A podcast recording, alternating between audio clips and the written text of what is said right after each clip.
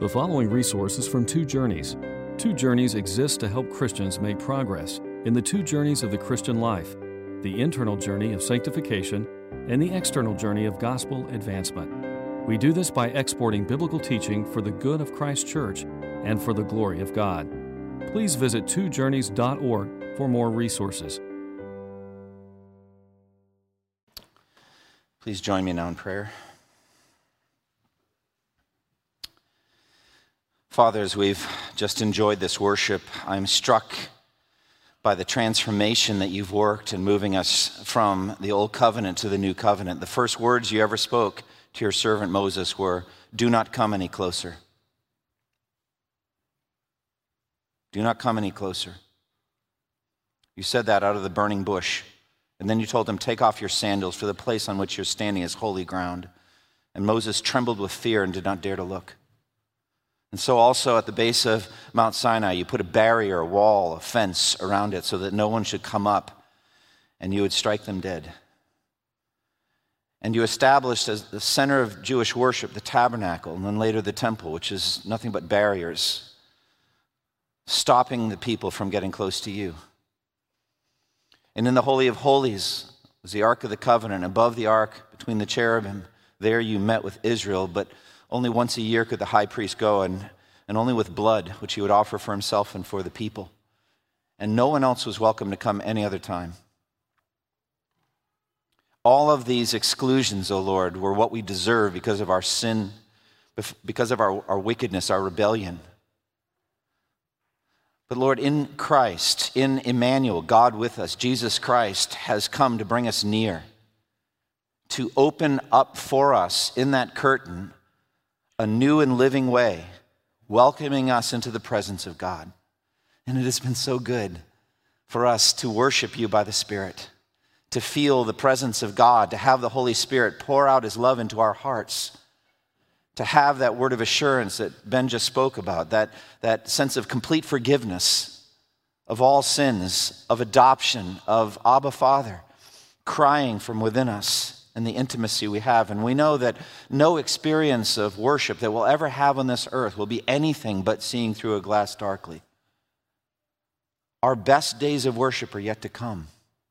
We look forward to that, Lord. We thank you for the promise and the hope of eternal life, the promise of heaven, the promise of, of endless glory, whose details and dimensions are so far beyond our comprehension now as to be mind-boggling. We are going to a bright and beautiful world. And it's better for each one of us, better by far, to depart and be with Christ.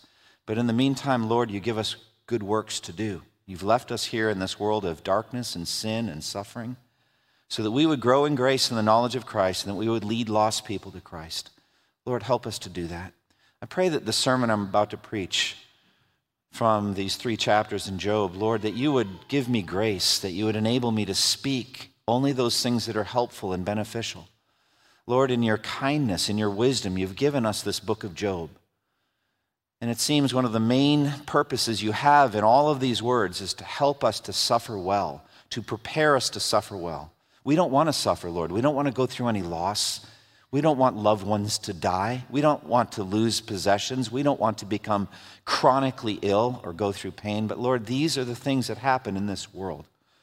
And you want us, through all of that, to keep trusting in you and to not speak blasphemous words and to not question you, but to draw very close to you through that new and living way that Jesus opened for us, to draw very close to the throne of grace. And so, Lord, I pray that the, the preaching that I do today and the meditations that all of us do on this scripture would be beneficial and helpful. That will only happen by the outpouring of your Holy Spirit. So we ask for the secret and the powerful work of God the Spirit now, in what I say and what all of us think. We pray in Jesus' name, amen. One of the sweetest and most encouraging texts in the Bible for me is Romans eight thirty-one. If God is for us, who can be against us? But what about the opposite? What if God were against you? What then? How could we survive? And especially if the context were very much what Ben was sharing in his prayer. The contexts were Judgment Day, the final court of God's justice. If God were against us then, then what? This morning we're going to find Job as he's on his own pilgrimage of sorrow and suffering, moving from anger to a sense of despair, specifically about God as his legal enemy, his legal adversary. The image is of Almighty God, the creator and sustainer of the universe, being his prosecutor in court. And what if that is the case? What then? How could any of us survive that? This morning, we're going to hear Job crying out, yearning for a mediator, as he says, someone who could lay a hand on us both, both God and man, someone who, Job thinks, would be able to advocate on his behalf and testify on the basis of Job's essential righteousness, that he is blameless, a mediator who would speak on his behalf to God, saying, this man is innocent. However, in the goodness of God, Job and all of the redeemed get something infinitely better than that. Infinitely better. A mediator who will actually tell Job the truth. Your righteousness is not enough. And will give him a perfect righteousness of his own, imputed to him as a gift.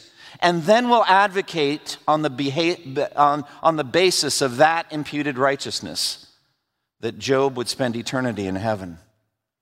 We're going to discover how a mortal man like Job, with all of his normal sinfulness, can actually stand perfect in the sight of a holy God. And for all of us, that's going to be our hope for Judgment Day. So let's walk through this. We begin in Job chapter eight with the second of Job's friends, Bildad, the Shuhite. And he begins in verse two, Job eight two, by saying, how long will you say such things? Your words are a blustering wind. Bildad is becoming angry at Job, and he's going to get angrier as the book unfolds. Now, Bildad, the second friend, his basic doctrine is God never perverts justice. Look at Job eight three. Does God pervert justice? Does the Almighty pervert what is right? So Bildad sees it right in two senses. First, Job really is questioning God's justice, as we shall see. Secondly, God could never pervert justice, ever. In this, Bildad is right.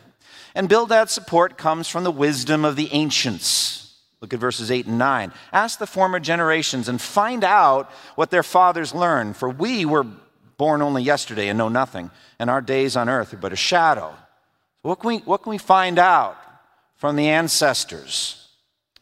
And that is that God is perfectly righteous. He never perverts justice. The wicked get what they deserve. The wicked get what they deserve. And he makes a very cold-hearted application to Job's children. You remember that Job lost all ten of his children in one day. And Bildad says in verse four, when your children sinned against God, he gave them over to the penalty of their sin. That's what happened. Now that is staggering, really. And here's where Bildad errs, as he does with Job himself. Just because someone dies doesn't mean they're guilty of some noteworthy sin, or perhaps we would say the opposite is more accurate. If Job's children died because of their sin, it's likely that I deserve the exact same fate as them. There's no difference. Because we are all of us sinners worthy of death. Wages of sin is death. Do you remember the story in Luke thirteen of some individuals coming to Jesus with some current event? Uh, there were some Galileans who were slaughtered by Pilate's soldiers even while they're offering sacrifices to God. Remember that? And they were coming with the same theology that Job's friends have. They're getting what they deserve for their sin. You remember what Jesus said, Luke thirteen, two and three. Do you think that these Galileans were worse sinners than all the other Galileans? Because they suffered that way? I tell you, no. But unless you repent, you will all likewise perish. So that's the fact. All of us deserve to die for our sins. And unless we repent, we will all likewise perish, Jesus is saying.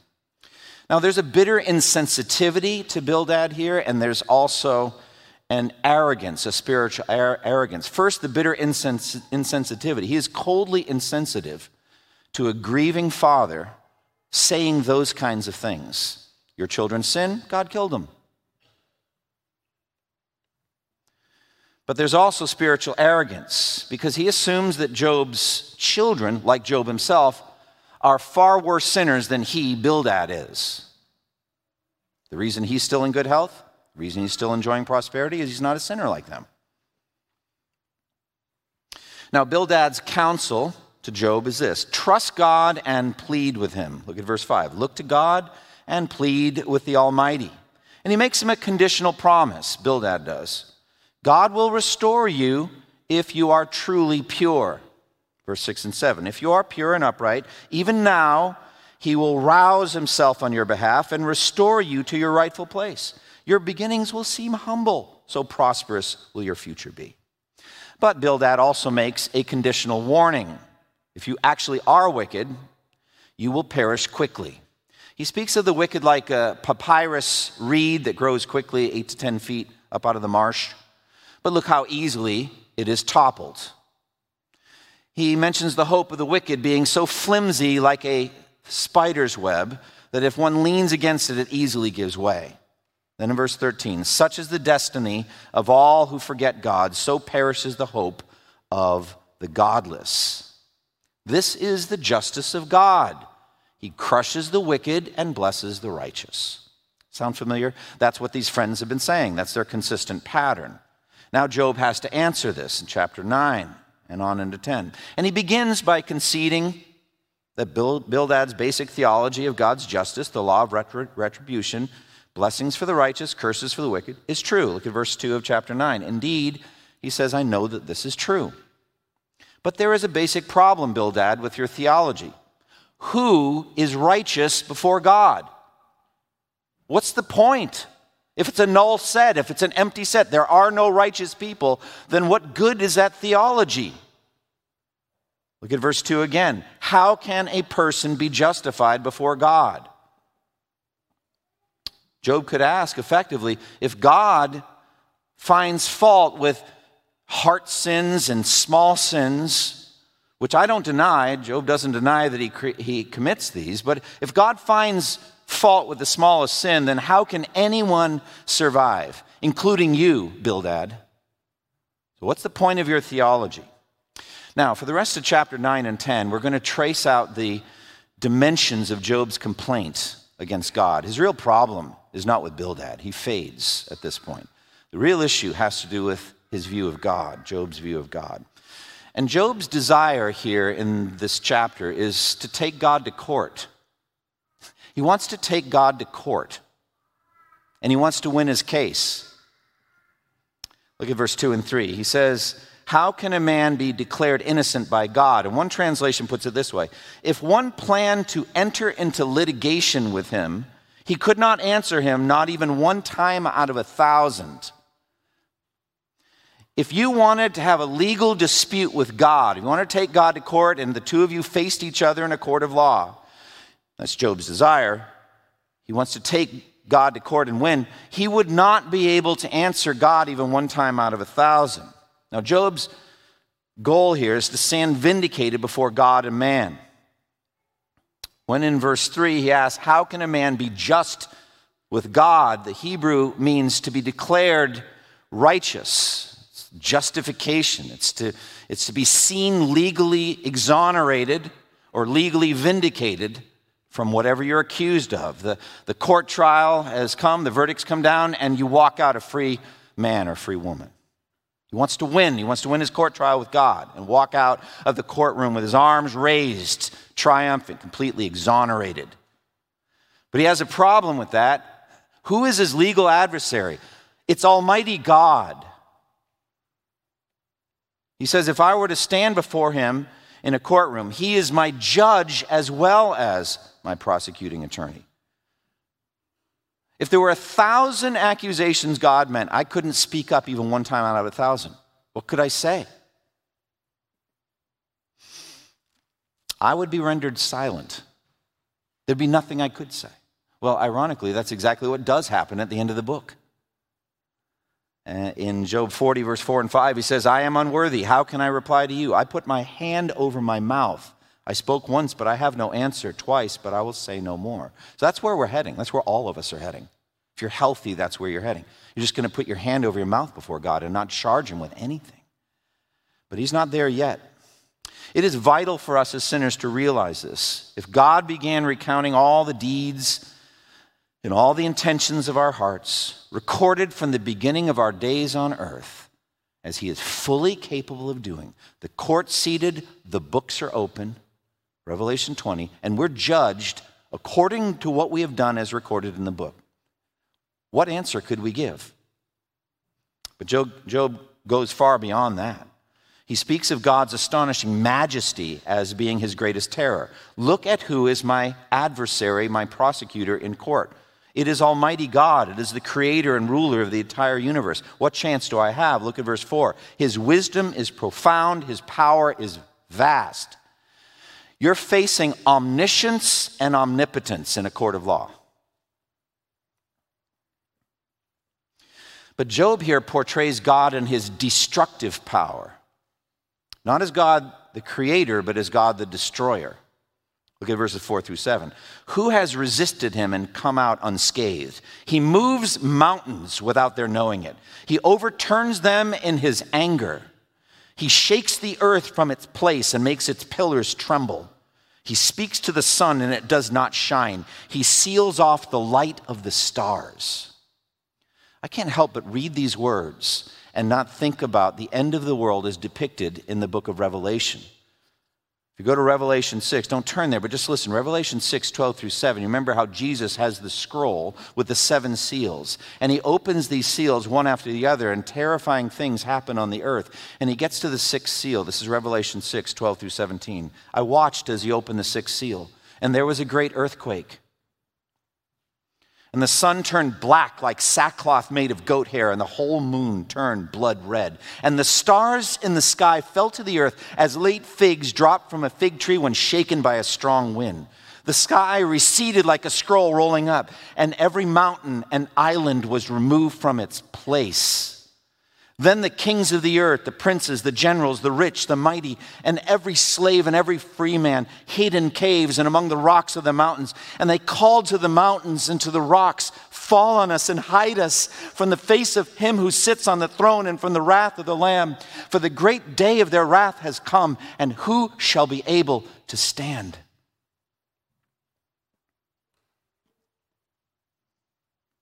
How could a mortal man stand before that kind of power and survive? Job says this is the same God who created the constellations. He created them and sustains them, the distant stars. Job nine, eight through ten, he says, he alone stretches out the heavens and treads on the waves of the sea. He is the maker of the Bear and Orion, the Pleiades, and the constellations of the south. He performs wonders that cannot be fathomed, miracles that cannot be counted. We're looking at God's omnipotence as on display in creation. A single one of God's wonders could occupy our minds for the rest of the year. But he does more than a single one. He does more of these than we can imagine every day. And he's invisible. A hidden enemy is ten times more terrifying than one you can see. We never know when he's going to strike, Job says. Look at verse eleven. When he passes me, I cannot see him. When he goes by, I cannot perceive him. And this invisible, omnipotent, powerful, as he sees it, enemy is accountable to no one. He doesn't have to give an answer for anything he does. Look at verse twelve. If he snatches away, who can stop him? Who can say to him, what are you doing? God's infinitely above accountability to us. Doesn't have to answer any of us about what he's doing. Verse thirteen, he talks about conquering Rahab, the primordial enemy. It's an image that Hebrew poets use a lot, kind of like a dragon that God slew to bring order to the chaotic universe. If God can handle that kind of a mighty enemy with ease, what chance do I have, Job says. Verse fourteen, how then can I dispute with him? How can I find words to argue with him? So back to the original problem. I want to take God to court and argue with him, but I will lose. Now, in all of this, behind all of this, you must know, base, Job's basic conviction is, I am innocent. I'm blameless. He says it again and again. Verse fifteen, chapter nine, though I were innocent, I could not answer him. I could only plead with my judge for mercy. Verse twenty, even if I were innocent, my mouth would condemn me. If I were blameless, it would pronounce me guilty. And then just straight out in verse twenty-one, I am blameless. I am blameless. And that's exactly why he wants to dispute with God. He feels all of this wave upon wave of destruction that's come into his life is unfair. It's unjust. He feels these judgments from God that have overwhelmed him, portray him as overwhelmingly wicked and evil, and he knows it's just not so. So Job feels checkmated by God. And his unspoken accusation, although he's getting closer and closer to saying it, and he will say it later in the book, God is unjust. Behind all these words is a growing sense that Job really feels that God is unjust and irrational in the way he runs the universe. To some degree then, to some degree, Bildad is right. Job is subtly claiming that God is unjust in what he's done to Job. Job will openly assert it later in the book. He's only hinting at it here. And basically he's saying, it's an old expression, might makes right when it comes to God. It's just because he's omnipotent and he can just run everything. No one can challenge him. Might makes right. Look at verses fourteen through nineteen. How then could I dispute with him?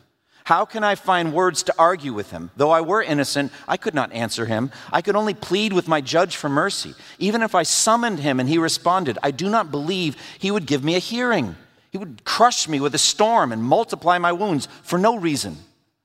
He would not let me regain my breath, but would overwhelm me with misery. If it's a matter of strength, he is mighty. And if it's a matter of justice, who will summon him? In other words, if I served God a subpoena and he didn't want to come, what could I do? And if I did that, it seems like all that would happen is more of the same that's already happened to me. I'd just get crushed more. He would multiply my wounds even more for no reason.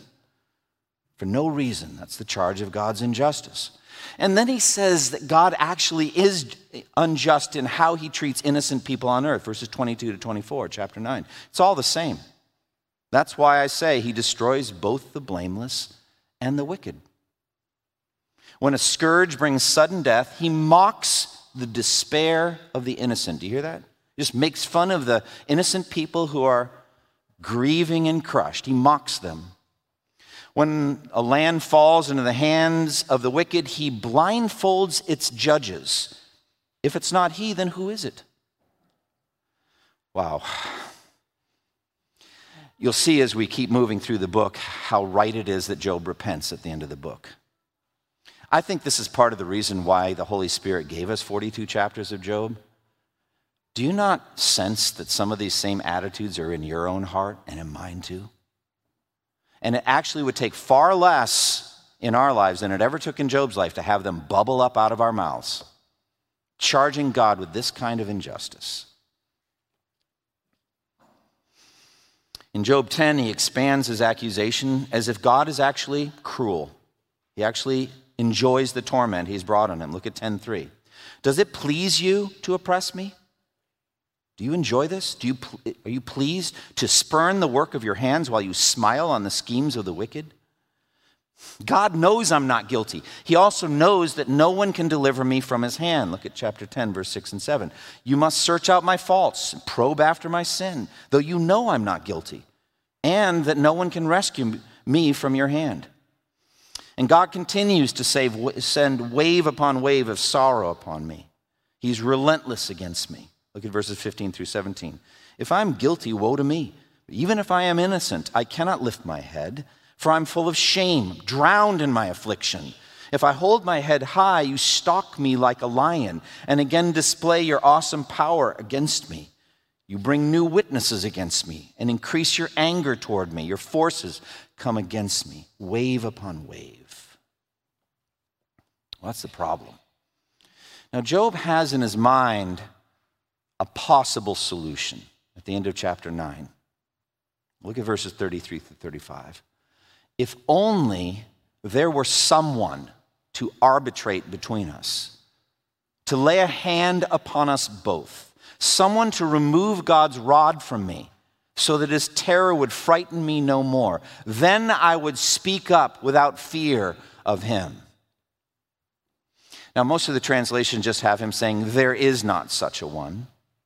But in the context, I think it's reasonable that you, you sense that he's yearning for such a one. That's what he wants. If only there were someone like this, someone to arbitrate, someone to lay a hand on us both. God doesn't have to listen to me. God doesn't have to answer me. I have no standing. I have no place to compel his attention. But if there were someone who could stand between us, like a mediator, an arbitrator, who could compel God to listen on my behalf, the effect in Job's mind would be to remove God's rod of terror from him. It would solve his problems. He would vindicate Job. He would set him free forever, and then he would have peace with God at last. But this deep desire is unfulfilled. Verse thirty-five, then I would speak up without fear of him, but as it now stands with me, I cannot. Well, but wait, the answer's coming. It hadn't come yet in redemptive history, but we know the answer, dear friends. Christian brothers and sisters, amen, we know the answer, don't we? We know that there is a mediator. Job couldn't see him at that point. And so Job has deep despair. I hate my life. Job spends many words in these two chapters lamenting his very existence. Chapter nine, twenty-one, he says, although I am blameless, I have no concern for myself. I despise my own life. He notes that though the individual days seem long because of his misery, he's said this before, his life is as fleeting as a runner, like one of those little skiffs that goes so fast, driven by the wind. And then he says, I can't put a happy face on all this. Look at nine, twenty-seven, twenty-eight, he said, if I, if I say I'll forget my complaint, I will change my expression and smile. That's what you need to do. Just smile. Put on a happy face. I still dread all my sufferings, for I know you will not hold me innocent. So what's the use of even trying? What's the use of trying to clean myself up? What's the use of me trying to wash my hands and rehabilitate my image with onlooking people? Chapter nine, twenty-nine through thirty-one, even if I am found guilty, why should I struggle in vain? Even if I wash myself with soap and my hands with washing soda, you would plunge me into a slime pit so that even my clothes would detest me. Now, amazingly, Job celebrates that it was this same God who gave him life to begin with. Look at ten, eight through twelve, beautiful verses. This is Job speaking to God about his creation, his original formation. Your hands shaped me and made me. Will you now turn and destroy me? Remember that you molded me like clay. Will you now turn me to dust again? Did you not pour me out like milk and curdle me like cheese, clothe me with skin and flesh and knit me together with bones and sinews? You gave me life and showed me kindness, and in your providence you watched over my spirit. These are some of the most beautiful verses in the entire Bible on God's direct, skillful knitting together of every human being in his or her mother's womb. It's exactly why I am pro-life in this age of abortion. Verses like this tell me God is directly involved in the creation of every single human being that has ever lived or ever will live. No accidental human beings when it comes to the activity of God in the womb. But Job's point here is you did all that and now you're destroying me. The same God who formed me in the womb, that knit me together in my mother's womb and then protected me, lavished blessings on me, in your kind providence watched over my spirit, now you're watching over me to detect my sin and crush me. So why did you ever make me to begin with? Basically, at this point, Job just wants God to leave him alone and let him die. Look at ten, eighteen through twenty-two. Why then did you bring me out of the womb? I wish I had died before any eye saw me. If only I had never come into being or had been carried straight from the womb to the grave. Are not my few days almost over? Turn away from me so I can have a moment's joy. Before I go to the place of no return, to the land of gloom and deep shadow, to the land of deepest night, of deep shadow and disorder, where even the light is like darkness. By the way, that is Job's view of the grave.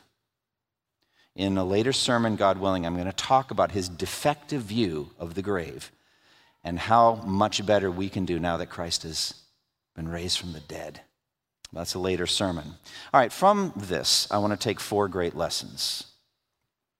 Lesson number one, it is sinful to dispute with God.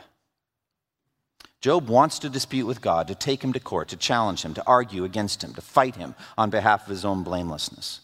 This is such an extremely common thing in our world, especially during times of great suffering, that people don't seem to really know how wrong it is.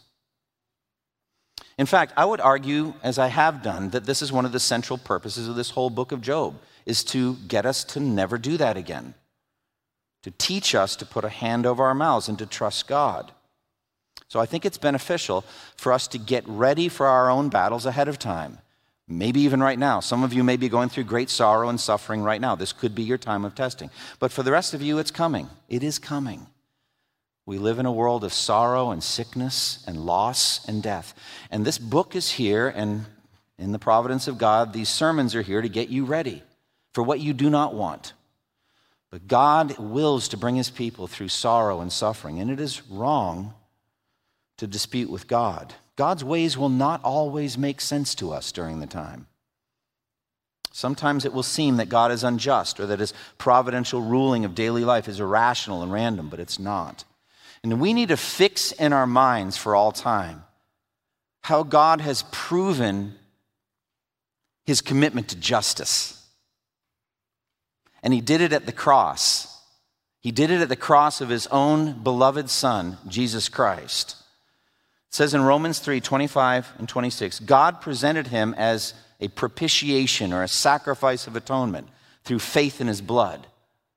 He did this to demonstrate his justice because in his forbearance he had left the sins committed beforehand unpunished. He did it to demonstrate his justice at the present time so as to be just and the one who justifies those who have faith in Jesus. So friends, a far bigger problem of God's justice in God's mind, far bigger than, than how he would appear unjust if he brings adverse circumstances to his people on earth. Far bigger problem than that is how can he take sinners like you and me and bring us into a heaven of light where he is perfectly pure? How can he do that and still be just? That's a bigger problem. How can he be both just and the justifier? And he solved that at the cross. At the cross, he poured out, and we sang it earlier, he crushed his own son, showing he would rather do that. He'd rather crush his son, his only son, whom he loved, than let a sinner like you or me into heaven without our sins atoned for, addressed. That's his commitment to justice. So when we suffer some earthly loss, some loss of material wealth, or a precious loved one, or physical health, we should banish forever from our minds any anger or determination to dispute with God over his justice. He's proven his justice at the cross. And actually, we really are not blameless and pure. Jesus stopped the rich young ruler who said, good teacher, da, da, da. Wait, wait, wait, wait. Why do you call me good? No one is good but God alone. I don't really think we believe that. But all of us have sinned and fall short of the glory of God. And we tend to compare ourselves to others. I'm better than this guy. I'm better than that guy. We tend to do that. Well, that's not how it's going to work. He's, God is going to compare us to his perfect standard, and we're all going to come short. When we consider our sinfulness here on earth, we should not compare ourselves to other sinners, but God's perfect standard in the law. So if this is true, on what basis would we dispute with God or murmur against God or complain or accuse him? And yet it seems we are all ready at one time or another to accuse God of injustice. The best people do this. Jeremiah did it. You can look it up. Jeremiah twenty, verse seven. He said, God, you deceived me, and I was deceived. God says to Jeremiah, Jeremiah, if you speak worthy and not worthless words, you can be my servant. It's worthless to say that God deceived him. But that was Jeremiah saying that to him. We know why. He was going through suffering. So we should set it in our minds ahead of time. It's actually monstrous to dispute with God and question his justice. When people get angry at God, they treat him like he's their valet, their foot servant. They yell at him. They demand an answer from him, forgetting our own sinfulness. Fact of the matter is, even if we closely examine ourselves honestly, we miss ninety-nine percent of our sins. David said it in Psalm nineteen, verse twelve, who can discern his errors? Forgive my hidden faults. Forgive my hidden faults. I can't even discern my own errors. So in the end, Job quieted himself and humbled himself and repented of his disputing with God and questioning God. Let's do that now ahead of time. Second lesson, Christ is our perfect mediator. Christ is our perfect mediator. Job yearned for a mediator. If only there were someone to arbitrate between us, to lay his hand upon us both, someone to remove God's rod from me so that his terror would frighten me no more. And Job ended that yearning with despair. As it is, I cannot. But now there is a mediator. First Timothy chapter two, verse five and six, it says, for there is one God and one mediator between God and men, the man, Christ Jesus, who gave himself as a ransom for us all. So in the in incarnation, Jesus, the perfect God-man, fully God, fully man, is able to stand between God and man, and he's able to, to represent God on behalf of us, like saying, no one is good but God alone, saying those kinds of things, and speaking God's perfect law and perfect words to us. He represented God to us perfectly, but then he represents us to God. He is the perfect bridge builder. He is in the incarnation, able to stand God and man and build the bridge between us. And he understands our weakness and our temptation. He experienced all of it perfectly. Hebrews four fifteen. We do not have a high priest who is unable to sympathize with our weaknesses, but we have one who has been tempted in every way just as we are, yet was without sin. But as I said, Job, uh, Jesus is, a, is an infinitely superior mediator than the one Job wanted. Remember what I said? What did Job want? Someone to look at my case, get to know me, get to know what's going on, and then be my advocate and say, God, he's blameless. What's going on? Oh, yes, I see it now. Okay, and then the rod comes off. Job doesn't get that. What does he get instead? He gets Jesus looking at him with eyes of blazing fire and feet of burnished bronze, saying, unless your righteousness surpasses what you have on your own, you will by no means enter the kingdom of heaven. And then win a righteousness through his, Jesus' own perfect obedience to God's law every day of his life until his death, and take that perfect righteousness and give it as a gift to Job and to all who repent and believe in him as a gift, and then turn and advocate the redeemed on behalf of that imputed righteousness that we have as a gift by faith. That's better, friends. You know why that's better? Because when we get to heaven, we will boast in the Lord and in the Lord alone, not in ourselves. And that's what we get. Someone to remove God's rod from me so his terror would frighten me no more. So here's the thing. Jesus is the best defense attorney there has ever been or ever will be. Now, I looked it up. I went online. How, how high do hourly rates get for the top-level defense attorneys? You would not believe. Billable hours, one thousand dollars an hour. Wow, you couldn't afford that. Jesus doesn't charge anything except one thing. He looks you in the eye and says, you have to give up your plea of not guilty. You give that up, I'll be your defense attorney. But if you claim you don't need me, if you claim you're basically blameless, if you claim you're basically righteous, I will not defend you, and you'll stand on your own on Judgment Day. So he'll be your defense attorney, and he has never lost a case, and he never will. It helps that he's the judge as well. I mean, it helps. But he has never lost a case, and through perfect justice, he will remove God's rod of wrath from you, Romans five one, it says, therefore, since we have been justified through faith, we have peace with God through our Lord Jesus Christ. Amen. The rod of wrath is removed. That's what propitiation is. It's gone. The blood shed removes the wrath of God. And then Romans eight one, there's therefore now no condemnation for those who are in Christ Jesus. Thirdly, therefore, God is not against us. God is for us. He is for us. Job's lament in chapters nine and ten spins out from a consistent perspective. God is against me. God is my enemy. God is hunting me down to destroy me. But in Christ, in Christ, God is for us. Romans eight thirty-one thirty-two. What shall we say in response to all this? If God is for us, who could be against us? He who did not spare his own son, but gave him up for us all, how will he not also, along with him, graciously give us all things? What does that mean to have God for you? What will it mean on Judgment Day? It'll mean everything. It'll mean everything. You'll hear from him, welcome, you who are blessed, into the eternal kingdom prepared by my Father. Welcome, you who are righteous through faith. Fourthly, God's majesty is our delight, not our terror. There's a lot of natural theology in Job. We're not done with it. God himself will do a lot. Just look at the wonders of creation. Look at the majesty and the power displayed in the creation and sustaining of the universe. Job discussed in awe and wonder the power of God over creation, the God who can shake the pillars of the earth and stop the sun from rising and cause the stars to fall from the sky. Job stood in awe at the majesty of God and being so far beyond all accountability, that the God who cannot be stopped from anything he wants to do, the God who is not accountable to us. And he isn't, friends. It's true. He doesn't need to give us an explanation. Job discussed the meticulous care of God in knitting his body together in his mother's womb, the wisdom and intelligence of God in making his body in that secret place. He noted all the providential ways that God lavished blessing on him by his kind providence.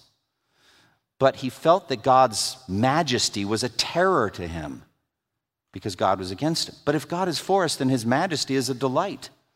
And I believe, as many of you know, in a dynamic heaven where we're going to go and study the infinite dimensions and details of God's majesty for all eternity. For all eternity. I asked a friend this week, I said, suppose I told you I, I got you a gift this week, and it was a storehouse with a million square feet for you, just for all your stuff. So, I'm, I'm sorry, what? A million square foot storage facility?